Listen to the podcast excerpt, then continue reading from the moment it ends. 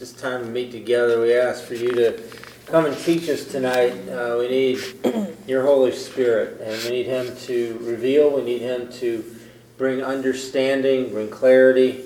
We need Him, God, to uh, really bring your word to life. I pray for that living word to uh, really reach into us tonight and change us. Let's pray, Father, for your help to be open and for your leading and guiding for each one of us as we uh, allow your word to have its effect in us. So uh, be glorified and have your way. In Jesus' name. Amen. Amen. Amen. Now, years ago, uh, as, as far as uh, our discipleship was concerned, our program and kind of our philosophy of discipleship as it was being uh, developed, one of the questions, one of the big questions that we uh, were asking people were was looking at the, the question of identity. In other words, answering the question of who am I? Uh, that, that was kind of a big one. There were two main questions of discipleship. Uh, that's the way we approached it, and we still do approach it, but that was what we were thinking at the time. That's what God was revealing. Uh, one of them was who is God, and specifically who is Jesus in that equation. And then the other is who am I? In other words, what's my identity? Uh, what, how do I see myself? How do I understand myself in the economy of God and the economy of God's purpose, plan, His kingdom, uh, how He operates in the world? What should I expect in my life? Uh, who am I? And what is uh, what, what does God have to say about that? As I come to some kind of understanding of it. And so uh, it's more than cliche for us in, in, the sense that it's really a, one of the two key questions as far as our call and as far as what God is doing in us and through us right now. So, who am I? And that I'm going to go through some verses tonight that are going to answer the question. And, and really, I don't know that that is the main issue. I don't know the main issue is answering the question. I think most of us uh, can figure out the answer to the question reading the Bible. Uh, I think that more importantly, and I think a, a key to understanding it is what are we going to choose to believe? And what are we going to choose to act on? And that becomes really the issue. That, that I don't know how to boil it down any more than that. Is that you believe certain things about yourself. You see yourself a certain way, and even if people tell you something different for years, years, and I mean years, people can tell you something different about you. You can still choose to ignore years of people telling you something different than what you believe and continue to believe exactly what you've always believed about yourself. And, and that's up to you. Uh, no one can force that kind of a change in your mind, which is kind of unfortunate in a way. It's, it's fortunate in the sense that we're free. We have a free will. We can choose. It's up to us. And I mean, that's all good. The problem with it is, is that people are living subpar. They're living less than what they could be living because they just refuse to change their mind the way they see themselves. And because they refuse to change their mind the way they see themselves, they never really develop into who God wants them to be. They never really become that person that God wants them to be. Somehow, the disciples uh, who were with Jesus were able to change their minds about themselves. Because they saw themselves, I mean, well, who were they? They were fishermen, some of them. Some of them were uh, political activists, at least one of them was. Uh, one of them was a tax collector.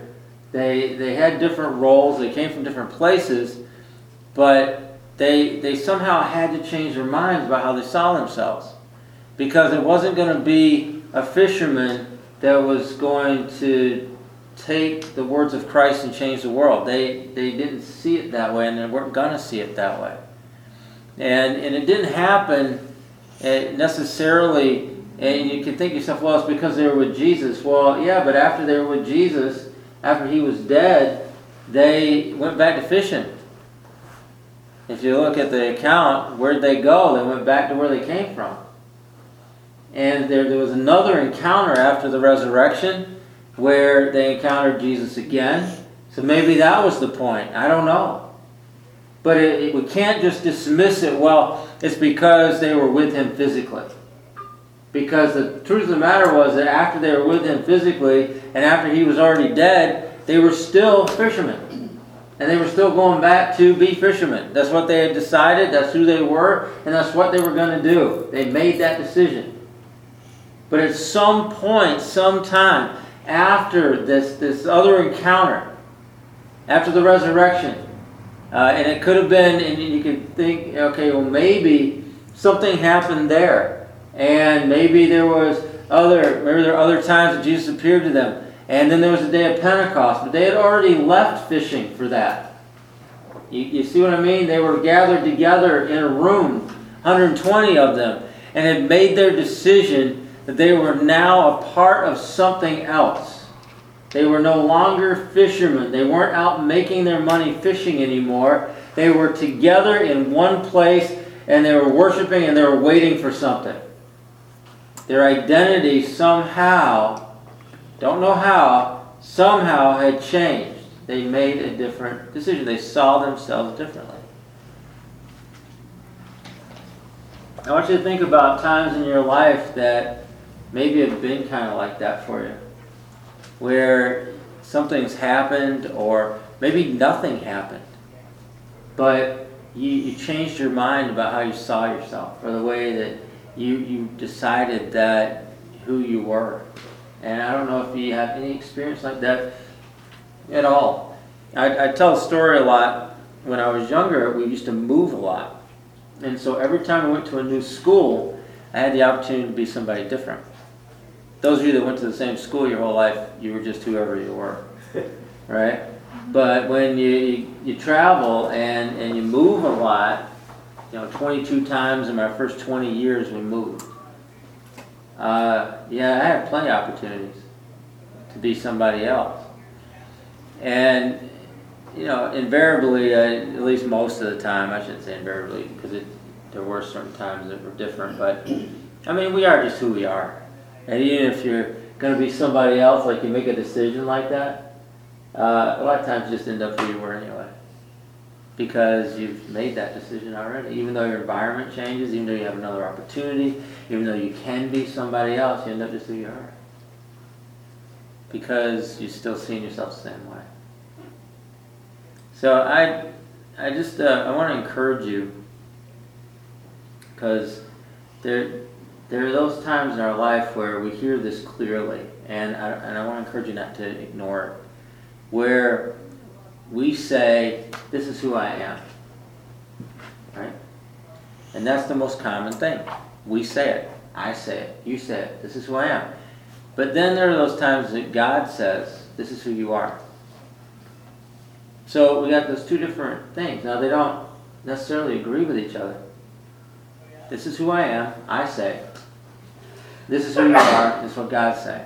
So you got these two voices speaking on the same subject, but maybe things that don't match up. And so we're left with a decision to make who we're going to believe. I'm saying this is who I am. God's saying this is who I am. I can't necessarily see what God is saying. And that's always the case. Now, if you hear God saying this is who you are, most of the time you can't see it.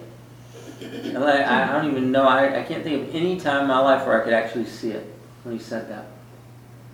And so I'm left with a choice. I'm either going to believe Him in faith or I'm just going to believe myself. Of course, which is easier? Believe self.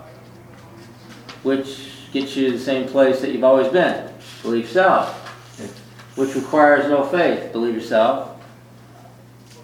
Which requires you not taking any chances whatsoever. Believe yourself. Just believe yourself. The other way is to believe God and to apply some faith to that and to what He says and see what happens. Because those are the moments, to me, those are the moments when life change, when attitude change, when the way we see ourselves can change. It's possible. It's, it's possible. It can happen.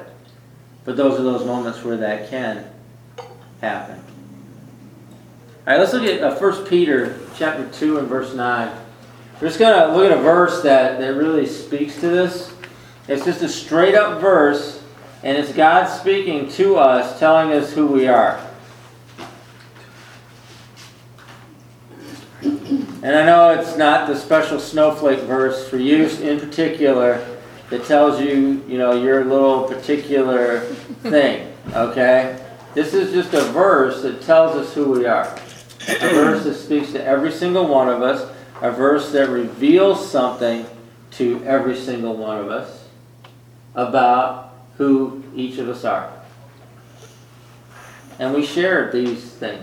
These are things that we can say we share. All right? Uh, so these aren't our special snowflake things. These are our, in general, this is who you are things. And I suppose if you could start with these, it might be a great step in the right direction for us, for you, for me.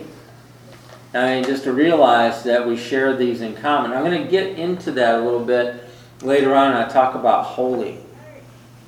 When, when God says that we're holy, I'm going to talk about that and how uh, that is spoken over a people. It doesn't diminish the characteristic, however. None of these characteristics are diminished because it's spoken of over us as a people.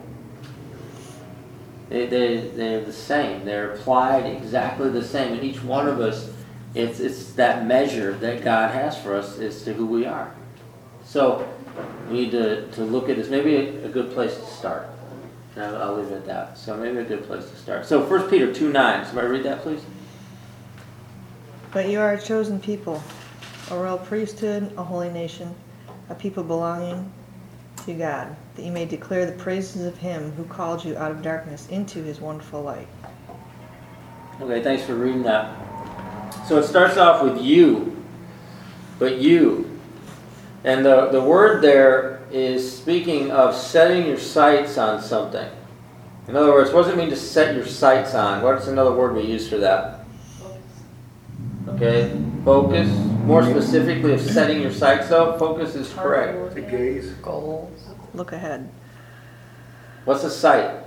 See, it's targeted. Target. Yeah, so you set your sights on something, you aim at it.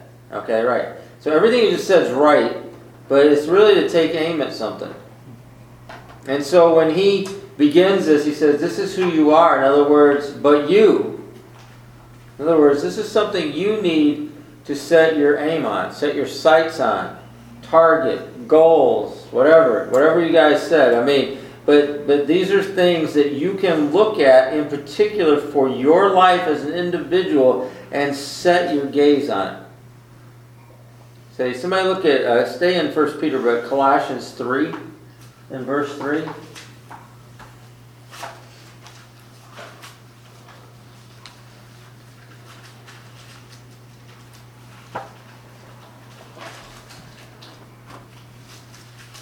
For you died, and your life is not hidden with Christ in God. Okay, verse 5. Put to death, therefore, whatever belongs to your earthly nature sexual immorality, impurity, lust, evil desires, and greed, which is idolatry. All right. So what you know those verses and what they are talking about and what we're talking about here are the ideas of looking and seeing where you want to go and then how are you going to get there. All right? And and they deal with that kind of an issue. We're setting our sights on, in other words, we're looking at this as this is where we're heading. And we're just setting our course toward that. All right? But that's part of making a decision to say, in faith, this is who God says I am. And whether or not it's a general word like this is to each one of us, or it's a specific word when God speaks a word of prophecy over you, you either are going to set your sights on that and you're going to move toward it, or you're just going to ignore it. All right? That whole notion where we sit there and we receive this word from God and say, well, if God wants to do it, I guess He'll bring it to pass. Well, He'd have done that without the word, wouldn't He? Why do you think He gave you the word? No, think about that for a second. If He was just going to bring it to pass, He just brought it to pass. He didn't need to give you that word. Why is He giving you the word? Think about it. He's giving you the word because you have a role to play in it. You have a part to play. If it's applying your faith toward it, then that's your part. If it's taking action, that's applying your part. But he's giving you a word for a reason. So we set our aim on that. We set our sights on that. We set our gaze on that which God has said, and we begin to move in that direction. That's our part. Whether it's a spiritual movement or a physical movement or an emotional movement or whatever it is, I don't know. I'm not here to give you individual instruction on an individual word, but in general, when you receive that prophetic word, you have been given that word for a reason. And it's time for you to take action after you receive it.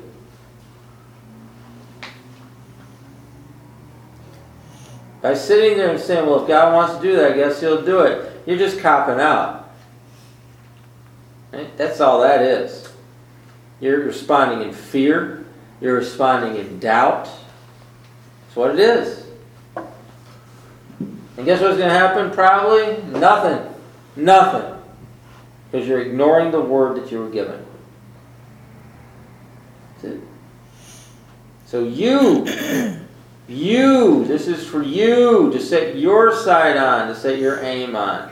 All right, here's the words. Here's the words. Here's the scriptures. It says, You, this is who you are. Set your sights on this. One says you're chosen. You are chosen. And uh, the idea that this gives is the idea that Israel has perfected over the centuries. Israel has perfected this idea in their national identity that they know beyond a shadow of a doubt that they are chosen and that everybody else are dogs. They get it.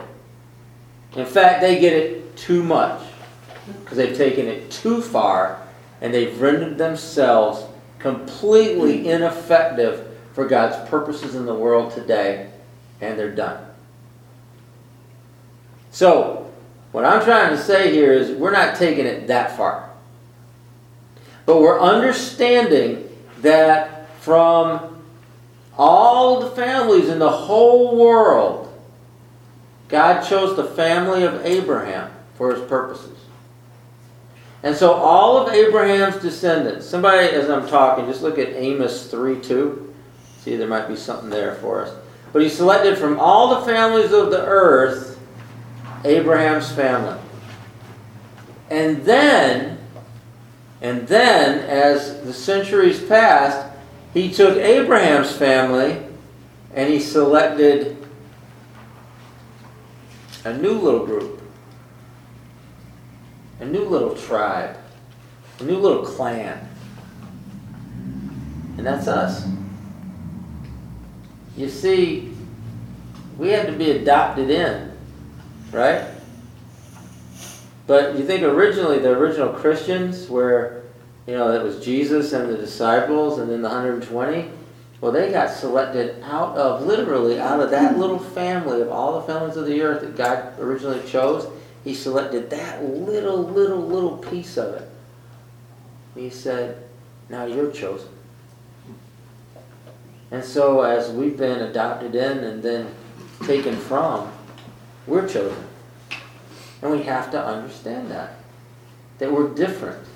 That we've been selected for His purposes.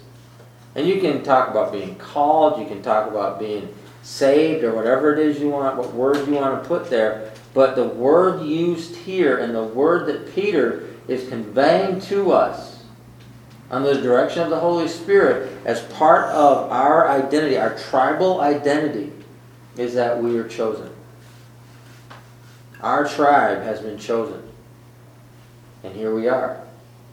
And so the millennia, the centuries that came before, we were chosen.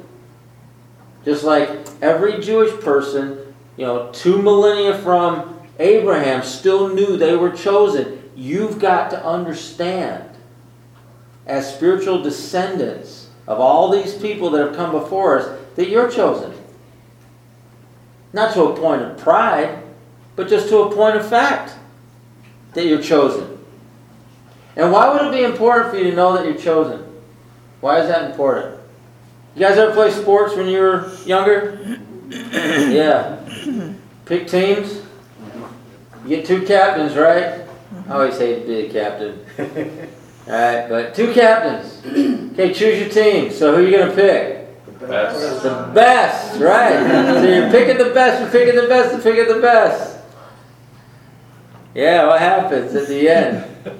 You get stuck. Yeah, you got the people who can't play so well, and Well, we're not so poor. you get whoever you get, right? At the end, it's like, all right, well, who do you want? I don't care. Go ahead. Over here, over here. Good. Uh-huh. Get the drinks. Yeah, yeah, yeah. Even if they're your best friend, you're still. Yeah, no, it doesn't matter. It doesn't matter. It doesn't matter.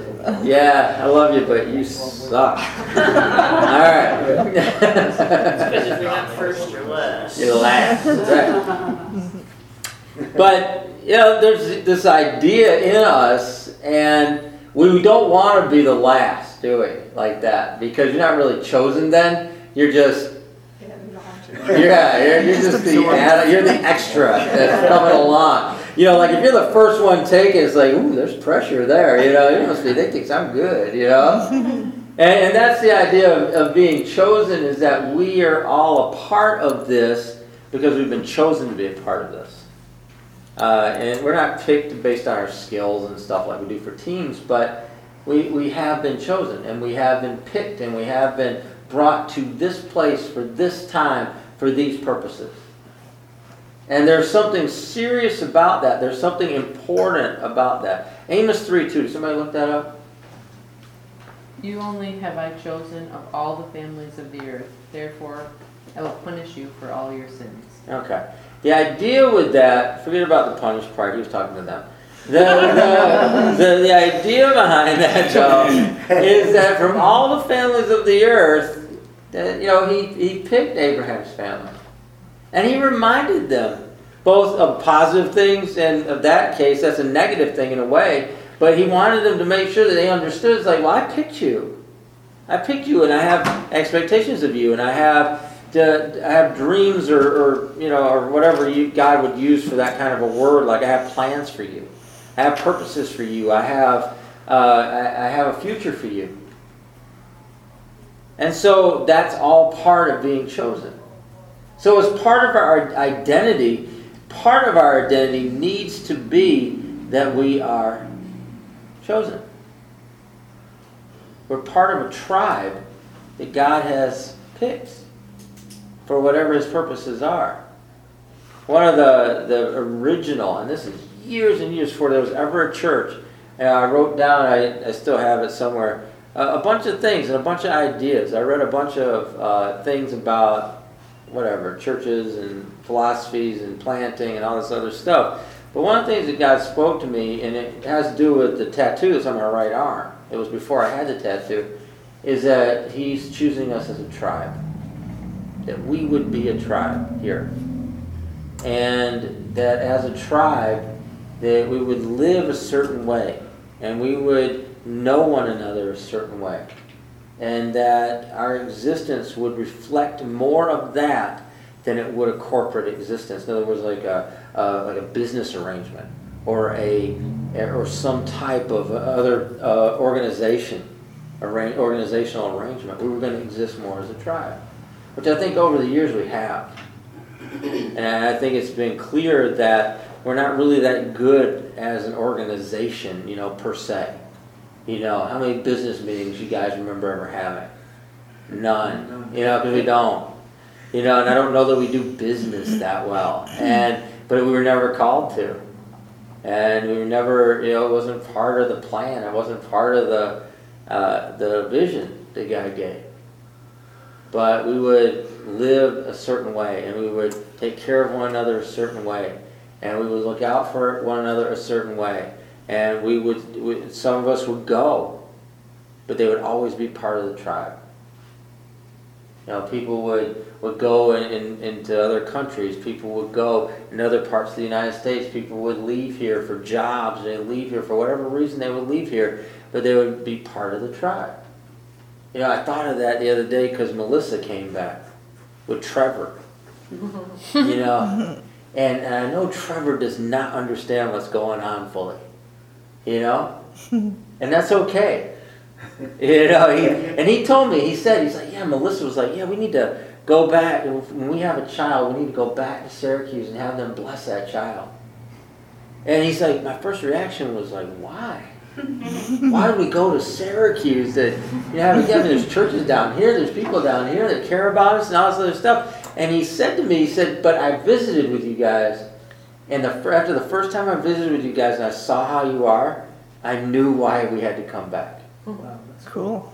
Yeah. And and so, you know, like seeing her every now and then reminds me of that. Reminds me of of that type of relationships and, and where people come from and, and who they are and uh, people like uh, as, as weird as it is, but somebody like RJ. You know, RJ is whatever RJ is. All right? But he always comes back. You know, maybe it's because he gets kicked out of jail and it's warm out. I don't know. But he always comes back. You know, he texted me the other day. He, supposedly he's back in Florida working, and he's heading to Puerto Rico to help build hotels down there or something. I don't know what's going on.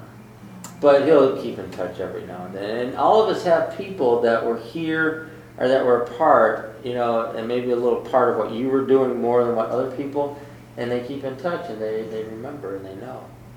We bring back our missionaries every year for a reason. Because we need to. Because we need to have that contact and we need to renew those ties and those friendships and those relationships. It's impractical to do what we do. And probably is a bit ineffective on the field for what we do, but I don't know that we could exist any other way. It's just part of who we are. Second thing here is uh, royal, that we're chosen, which is good, excellent, fantastic. But we're also, it says, a royal priesthood. Literally, uh, somebody look at Exodus 19.6, because Peter is pretty much quoting Exodus here. A lot of the New Testament is just Old Testament, regurgitated. Exodus 19:6.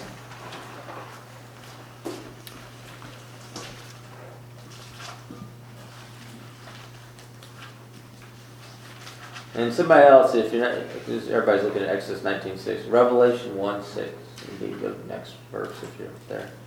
Okay, so Exodus 19:6 says what? And you shall be to me a kingdom of priests and a holy nation. These are the words that you shall speak to the people of Israel. All right. Do you see how Peter's pretty much quoting us here? Mm-hmm. All right. Because this is who God sees his people as. This wasn't just Peter making it up. All right. And it wasn't Moses making it up. This is what God says, and this is who God says that we are. So, literally, when Peter in 1 Peter 2 9 says that we're a royal priesthood, literally translated is what was just read that we are a kingdom of priests. A kingdom of priests. That's the literal translation of that. Revelation 1 6 says what? And he has made us to be a kingdom and priests to serve his God and Father. To him be glory and power forever and ever. Amen. Amen. Okay. So think of it as God's organized empire. Hmm. Right? God's organized empire, and every person that's in the empire, all of us, every single one of us, is a priest. So if you see it as an organized empire of God, the kingdom of God, the organized empire of God, each person that's in that organized empire is a priest. Each one of us. And so part of our identity is that we are a part of a huge organized empire and that we are a priest, each one of us. Now, the word royal, in this sense, I want you to think of it this way. Don't think of it as being a king or a queen, but I want you to think of it as belonging to the king or queen. In other words, think of it in terms of like the royal estate, the royal limousine, the royal vestments. Okay, you following me? The royal hounds. These the royal. Yeah, do you see? Do you see how all those things are royal, but they're not the king or the queen, but they belong to, are associated with, are connected to the king. And so I want you to think of it that way: that we are a part of an organized empire, each one of us as being a priest who is individually and collectively connected to the king. Does this makes sense to you? Mm-hmm. All right. Okay. That was the one I was worried about. That seemed to go really smoothly.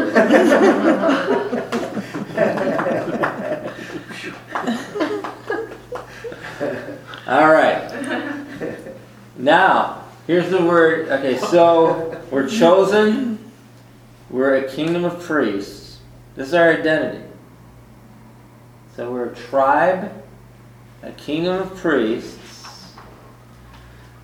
In other words, we're priests in God's organized empire. And then the next word is holy. And people have a real hard time with holy. You know how I overcame that? I'll give you my, my secret. It's not really a secret because some of you have heard this before.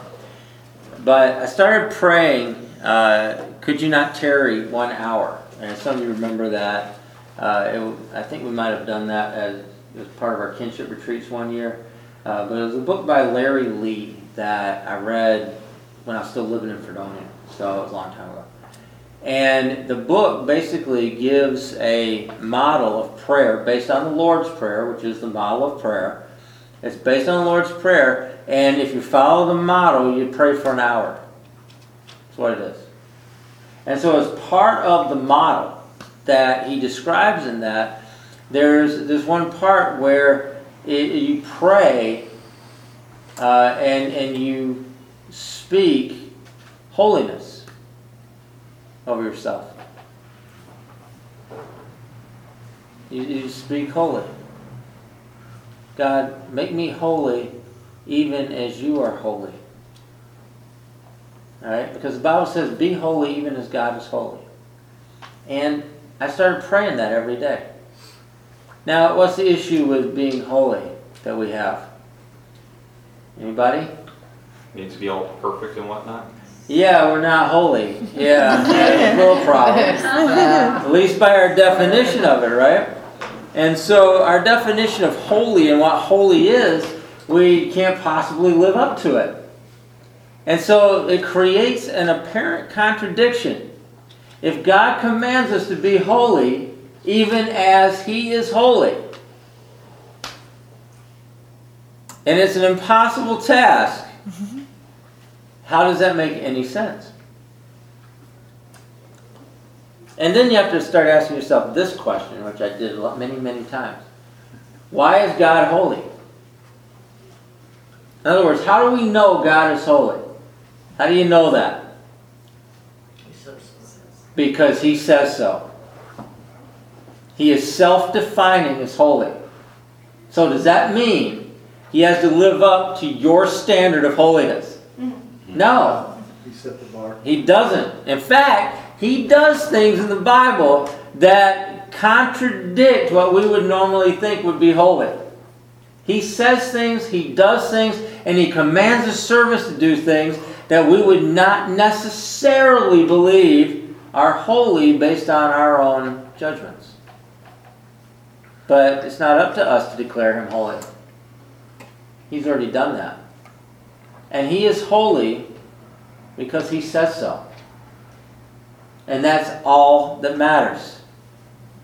Do you know why you're holy? He said so. Because he says so. Yeah. It's the same way he's holy. Mm-hmm. And so if you're gonna believe he's holy, you can believe you're holy too. Alright?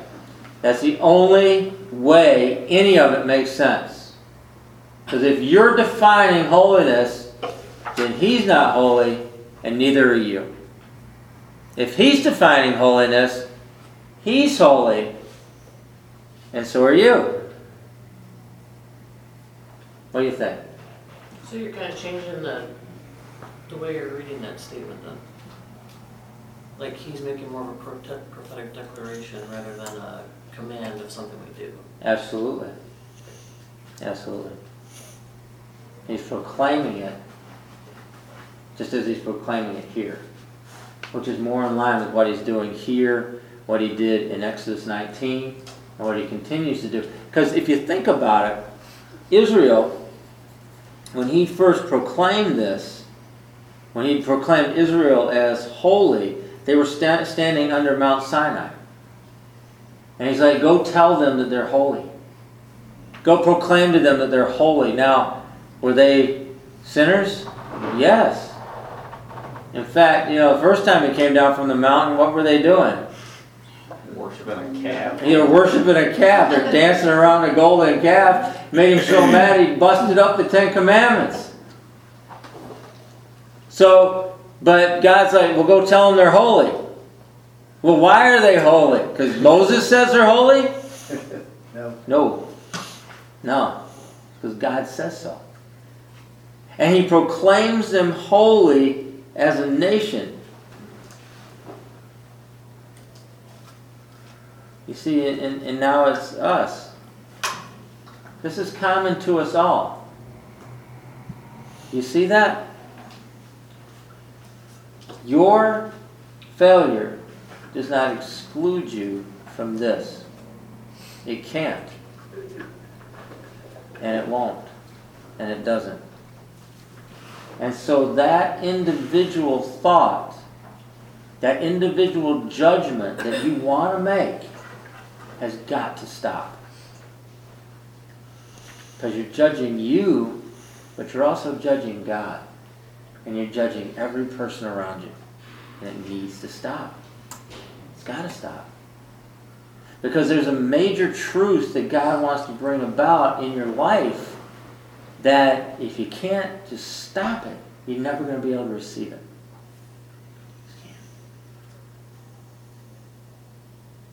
Kind of an interesting phrase, of peculiar people. This is a great word picture. I'm not going to take a long time with it, but calling us a peculiar people is a, a really cool thing. I, I, I, there's a couple verses you can look up. Uh, 1 Thessalonians 5 9. And uh, see how it's related. Ephesians 1 7. And I have a question mark besides this one, but if somebody wants to look it up, we may just ignore it. But Acts 20 28. So 1 Thessalonians 5 9, Ephesians 1 7, Acts 20 28. A peculiar people. In other words, God's own people for his own purpose. And I'll explain how you can see this. Is a great word picture, like what this actually means is a great word picture. Okay, uh, 1 Thessalonians 5 9. For God did not appoint us to suffer wrath, but to receive salvation through our Lord Jesus Christ. All right. Ephesians 1 7. In other words, that we are appointed. All right, and, and you'll see what it is. Okay, Ephesians 1 7. In him we have redemption through his blood, the forgiveness of sins, in accordance with the riches of God's grace. Okay, who do we belong to? In both those verses, who do we belong to? Jesus. Jesus. God. Okay, yeah. Acts 20 28. Keep a watch over yourselves, over and all the flock in which the Holy Spirit has made you overseers.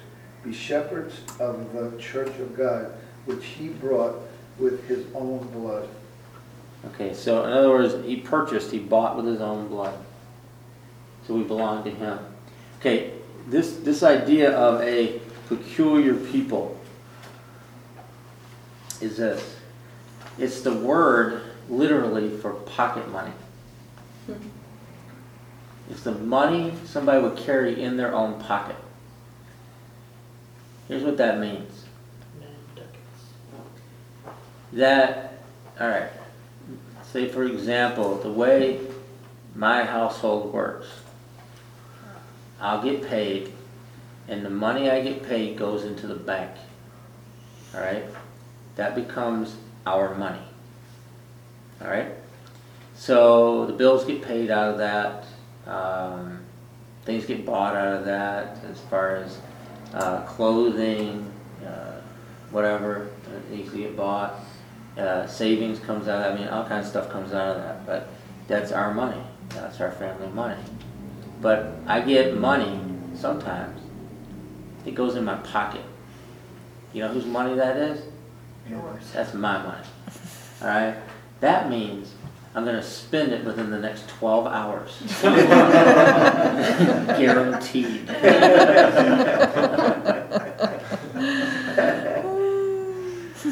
and then I won't have any more money. But the idea is, is money in your pocket is your money. It's nobody else's. You're not sharing it with anybody. You're not thinking about anybody else with that money. That's your money to do with whatever you want to do with. Well, that's what literally that phrase means, a peculiar people. You're in God's pocket. And you belong entirely to Him to do with what He wants to do. And I think that's a great word picture. Hmm. But what does that mean? That means he does with you what he wants. If you're choosing to live that way. If you're choosing to accept this as part of your identity, I'm in God's pocket, then that means you're choosing to accept the fact he spends you as he wills. That you belong entirely to him and he's going to do what he wants to do with you. Period. And that's part of your identity with him. Makes evangelism pretty cool. Yeah, it does. And this is, uh, I told you I'd get back to this. I want to hit this before we get done because there's a couple more points. But uh, one, th- there's a, uh, a word in the King James in this passage in 1 Peter 2 9. It says to show forth. Is it in your Bibles? To shew forth. And where, what part of it? It's in the verse. In the first few verses? Yeah. To shew forth. Yeah, to declare his praise. Yeah. presence. Yeah, his presence. Yeah. Okay. The idea behind that word is a super rare word in, in the Bible. It only occurs in, I don't know where, but not very often. To show forth. And the idea behind it is to proclaim to those without what has taken place within. That's what it means. To proclaim to those without what has taken place within. And this is what God's called us to. And this is where Israel failed. You see, they became so exclusive that they stopped being the people that God could use to show forth. In other words, He had called them and He had empowered them to declare and proclaim to those without what was taking place within. But they became so exclusive and they became so centered on themselves that they gave that up and they refused to do it anymore. They lost track of their purpose. And so God, from the midst of them, brought a new little tribe. And we're that little tribe. And our purpose for being called is to show forth, to proclaim to those without what is going on within. Psalm 105, 15. It gives you the true function of the prophets and prophecy and why God has put it in you. And we use this all the time. I want you to understand this is part of our philosophy of evangelism. This is part of our philosophy of showing forth, of proclaiming, whatever you want to call it. This is it. So, Psalm 105, 15. Do not touch my anointed ones. Do my prophets no harm. Yeah, why? Why did he have to say that? They kept killing them. They kept killing them. Why were they killing them? Because they kept telling them things they didn't want to hear. Do you see the function of the prophet and the function of prophecy is to show forth? That's what it's for. That, that's why it exists. That's why you've been gifted with it. And I know there's all this stuff, and people will argue this point, say, well, prophecy is for the church, or prophecy is for this, or prophecy is for that, or whatever they want to tell you it's for. Number one, un, un, uno, uno, uh, one, primo, here, reason for us to have these gifts is to show forth. That's what it is. I mean, there'd be no command, no command in Psalm 105, 15 about not touching God's anointed if their primary function wasn't to show forth. He had to give a command for people not to kill them. And whether it be the prophet, or whether it be the prophet king, or whether it be the prophet, whoever it is, it was who God had called to begin to show forth, begin to proclaim that which was going on inside to those that are outside. Period. And if we're not doing that, there ain't no reason for it. Part of the reason I think God blesses prophecy in our midst is because we, number one, used it to go out and share the gospel with people. And I think He's blessed it over and over and over again in our midst. I was just talking to somebody the other day. I said, How many churches do you know where everybody prophesies? Zero. And part of the reason for that is because it's not used correctly. That's part of the reason. You want to use it correctly, you want to use it for what it's made for, God's going to multiply it and He's going to bless it. You want to use it for what you want to use it for, mm, not so much multiplication and blessing. I'm not saying it doesn't exist, of course it does. But not like we know it. Because we need to show forth. And so I want to give you one example that you can relate to right there. Because God uses every one of you in that. Every single person here. And how God will bless that and He will multiply that in you as you continue to show up forth. But you have accepted that as part of your identity. Now think about some of these other areas that I'm talking about. If you could accept that as part of your identity, what God would bless and multiply in those areas too. You see, this is how it works. We come in line with what He has. We come in line with His truth. We come in line with His Word, and there is blessing. There's multiplication there. There's power there. There's freedom, there's liberty, there's all the things that we long for, all the things that our heart cries out for are in the midst of that. We believe Him. We can.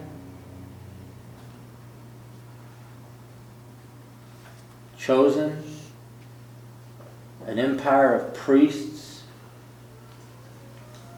holy, because God says, a peculiar people in God's pocket.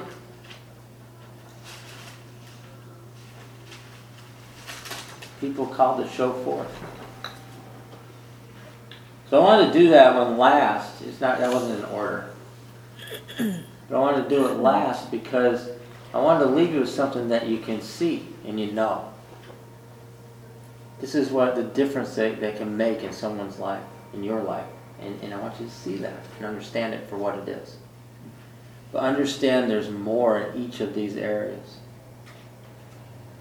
You know, he ends by talking about the marvelous light. We call it that marvelous light. That wasn't just a word, like, he didn't just throw it in there like marvelous. Oh, that's marvelous. That's. Love that light, it's so nice.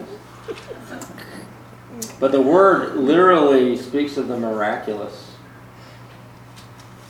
And Peter had seen the miraculous. He saw fishermen changed into world changers. He saw men that were afraid of their own shadows giving their lives willingly for something they believed in. He saw men and women standing up to the most powerful government on the face of the earth for what they believed in. It was miraculous. He saw thousands of people come to know Jesus in, in one moment. It's miraculous. It was miraculous what he was seeing.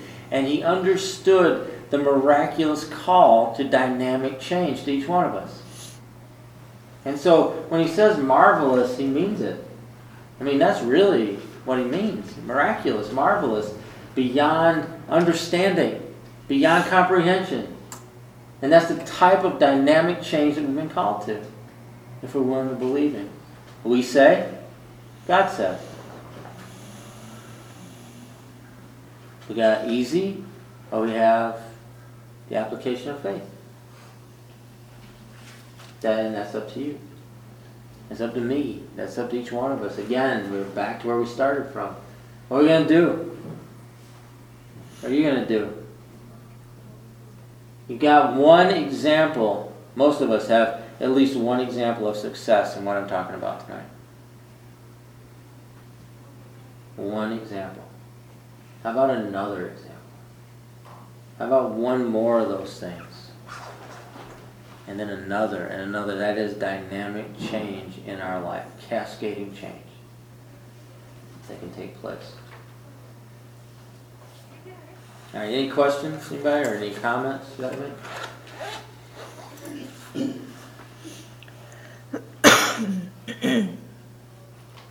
Something that I thought about when you were talking about the chosen part was, you can see that in evangelism, when you're going out, there are certain people that you know, you'll just walk by them.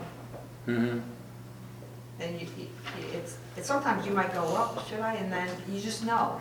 No, you just move by them. Mm-hmm. And uh, you don't feel bad or anything, it's just like, that's just not it. Right. As part of that process, you mean, and understanding it.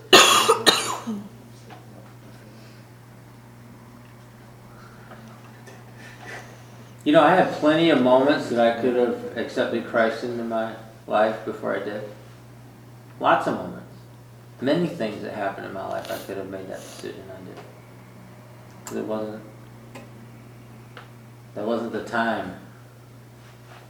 Whatever that means.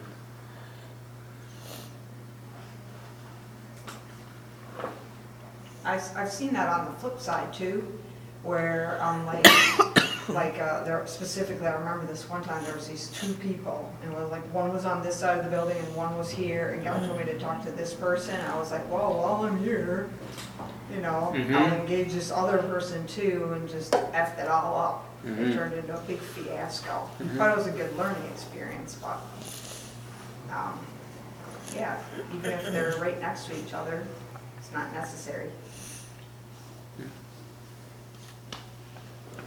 Right. Any other thoughts?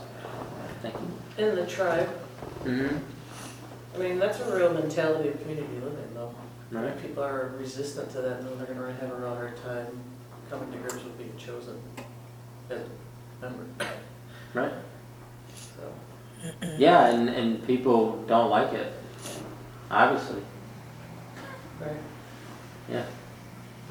Because I I think tribe's a great word, because you really give up your, I mean, my, my understanding of tribes from like education is Mm-hmm. you live and you pour, pool your resources for the tribe, Right. for the success, for the perpetuation, for the vitality, the surviving, for all of that, for the life of your tribe. Mm-hmm. And your identity is really caught up in that. tribe. Mhm. Like you would have a tattoo that's specific to your tribe. Right. I heard part of a teaching recently that compared being on a team toward being on a tribe. Mhm. How like, you know, like being on a team, like even like the example is like, you're not really, t- you're just on the same team. Like you could Mhm. change teams or whatever. Mhm. But like the tribal mentality is so much deeper because of the main goal or like and like I don't want to say end result, but that you resolve to something a lot deeper Mhm. than just being having the same jersey or whatever. Mhm. Made me think of that. Well, tribal life also is a lot more about survival. It's not really winning is takes on a whole new meaning. Right. I like the term tribe because even when I'm overseas, I know here, UCF's with me. I Mhm. mean, I could be in the middle of the jungle and, or doing whatever, and I know, I could just feel it, I just know it, you know? Even if the internet's down for a month, I can just, home is here, Mhm. you know? There's always the welcome when I come home, and it's just awesome. It's cool too, because everybody has a purpose in a tribe, everybody has a job, you're doing something. Mhm. It's like, you're not doing something in the tribe, I'll find something to do. Right. Kind of like you're saying, it's fit on survival. Right. It also helps us to identify with a larger family than ourselves. Right. Plus with the teachings that you've had on on love and rela- relationships and different things and just redefining family. As a tribe we do that Mhm. in various you know tribes through history see themselves as a larger family unit maybe. Mhm. And I think that's pretty cool and it's different than what our culture has to offer. And especially traditional like our traditional families and stuff. Right. I think too, use the word survival. I think that's, I know when I go out and evangelize, things I've gone through, I could just empathize with people that I, you know, I just stop. I can feel it and just, you know, able to pray deeper and just understand deeper of what they've gone through. It's a cool, kind of a cool insight, you know. And some of us fight it. Uh, some of us really have something in us that really fights that whole uh, relationship like that. We don't like it. And uh, other people embrace it right away. And so it's uh, it's uh, it's interesting to watch people try and negotiate that. Yeah. And you kind of sense people that really embrace it right away, you know, and then and then there's people struggle with it and have struggled with it for years. Just do. So. And understanding it's countercultural too. People don't like that. Why is this any of your business? I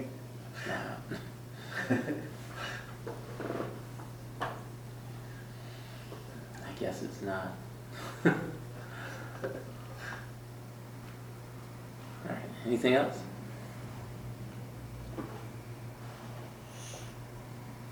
Makes me think of that Barbarian Way book. Mhm. What was that guy's name? McMahon Man Man? Oh, yes. Say that three times fast. McCann McMahon Man Man. Okay. M&M's. Hmm? Lots of M's. McManus. M's and M's. McMahon Man Man. Alright, let's pray. Father, thanks for uh, who you say we are. Yeah. I pray that we would exercise a little bit of faith tonight. And even though if we, even if we can't see it, which maybe we can't right now, pray we'd exercise some faith and begin to move toward it. Set our aim and our sights on it. Take some action. apply some faith. And as we do, I pray that you change the way we see things, the way we see ourselves. God, I pray for some dynamic change to take place in our lives, some miraculous, marvelous, dynamic change to take place where we shed the old and embrace the new. We shed the lies and embrace the truth, even if it's one truth at a time. We take hold of it.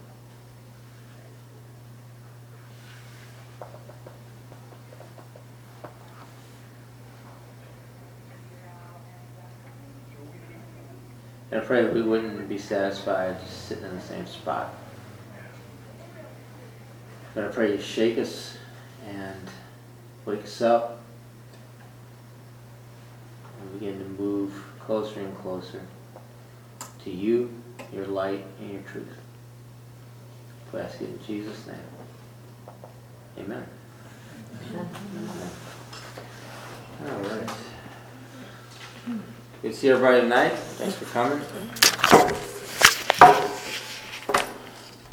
You are dismissed. Thanks, Andy.